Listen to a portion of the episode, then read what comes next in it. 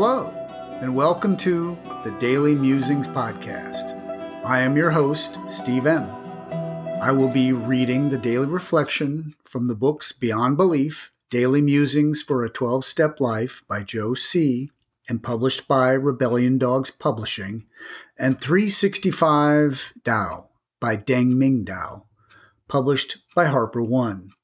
To be clear, I have not received permission from either publisher to reproduce this content in any form.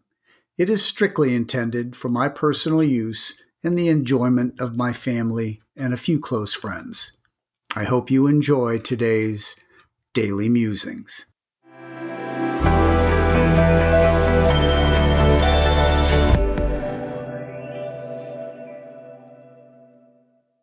April 11, 365 Tao, Day 101.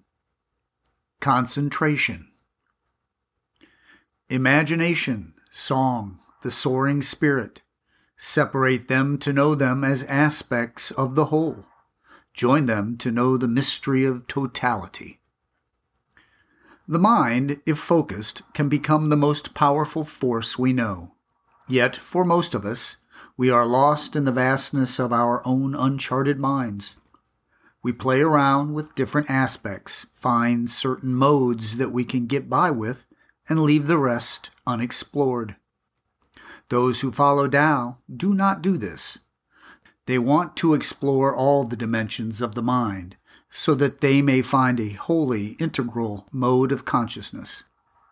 The primary means of exploration is through concentration of the mind. Practitioners first select an aspect and delve into it by daily focus. Only when they have fully understood do they go on. It is like studying. When you are first introduced to a subject, you must put your attention to work in order to master the knowledge. Such concentration leads to absorption, like mixing liquids together in a bottle. Once they are combined, they cannot be distinguished from one another. With concentration, all the various aspects of the mind can be joined together into one superconscious mode. Sound is the same as sight, taste is the same as smell, touch is the same as thought, and all that we are is identical with the spiritual energy that resides within us. In this high concentration, there is complete union, and we feel the joy of total integration with all our facets. Day 101.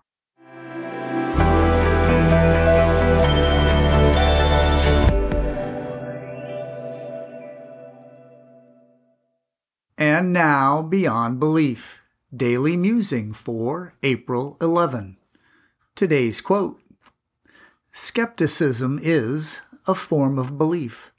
Dogma cannot be abandoned it can only be revised in view of some more elementary dogma which has not yet occurred to the skeptic to doubt. George Santayana, 1863 to 1952. This uncongenial pragmatist, who studied under both William James and John Dewey, did not accept anything as gospel. Santayana invites us to doubt our own skepticism Doubt is healthy, natural, and a sure way to keep an open mind. But any habit can start showing signs of being a schema. There is a difference between skepticism and cynicism. A logical disposition and constant need for evidence can limit as well as enhance our lives. What we believe can get stale. To navigate through life, some of us use our gut feelings, the steps, or our wits. If we are true to the process, no matter what our leanings, counterintuitive skills can become complementary skills as we learn new ways to perceive our world and our condition. If we keep exercising our thinking and feeling, in time our coping and observation skills will evolve. We should not cling too tightly to our assumptions or ways of seeing. Do we really want to think exactly the same way we do today, a year, or a decade from now? The risk of only traveling in circles of people who think act, and talk like us is that we reinforce tunnel vision. More of the same creates a consensus on more of the same.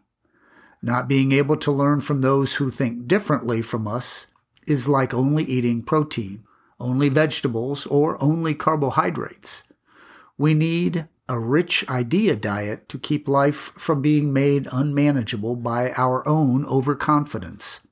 Not being married to our beliefs can be even more peaceful than being absolutely sure. It can reduce the chances of becoming drunk on our own dogma. Do I clutch my beliefs with white knuckles? Am I open to new ways of seeing? April 11th.